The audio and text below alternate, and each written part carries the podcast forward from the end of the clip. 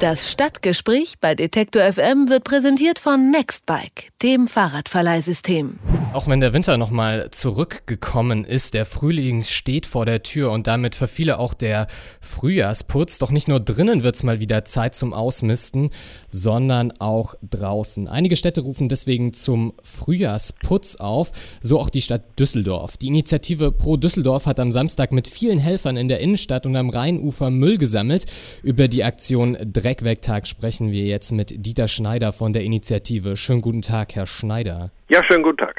Waren denn viele da bei dem Frühjahrsputz, trotz des schlechten Wetters? Äh, wir hatten, A, das Wetter war nicht so schlecht wie geplant und die Resonanz war besser als geplant. Äh, vielleicht spielt das auch ähm, sich gegenseitig in die Hände. Also wir hatten 6000 Leute draußen. Wie erklären Sie sich das denn? Es gibt schließlich Verlockenderes, als am Wochenende mehrere Stunden Müll zu sammeln. Also wir sind, äh, das muss ich vielleicht auch noch sagen, als Pro Düsseldorf, ähm, auch mit dem vielleicht in anderen Städten etwas belasteten Namen, wir sind ein gemeinnütziger Verein, ähm, eine Gründung der Stadt, der Unternehmen und der Bürgerschaft.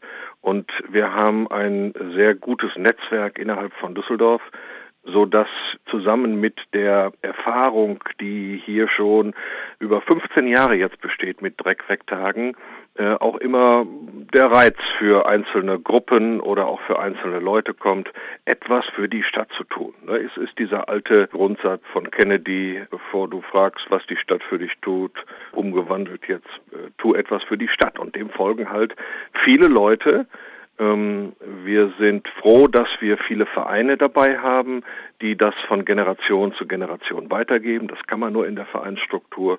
Und äh, wir haben Schulen und sogar Kitas, die dann ausschwärmen und die äh, Straßen um die Kita herum sauber machen. Hat sich denn gelohnt? Also ist das Ergebnis so, dass man es tatsächlich sieht? Ja. Also es lohnt sich für uns, wir messen den Erfolg nicht in Tonnen.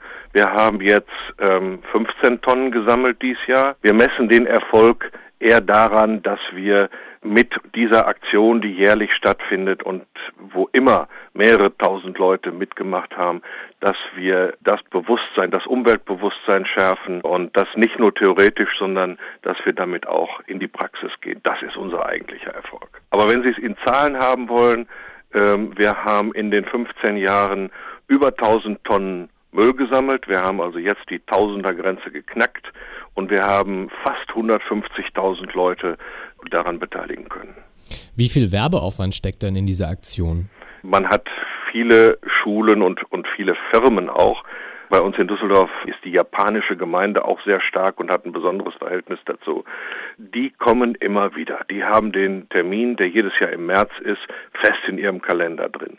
Aber um dann weitere Leute zu aktivieren, bedarf es eines Werbeaufwands. Natürlich, wir haben eine neue Kampagne jetzt in diesem Jahr gestartet und wollen die auch dann übers ganze Jahr laufen lassen.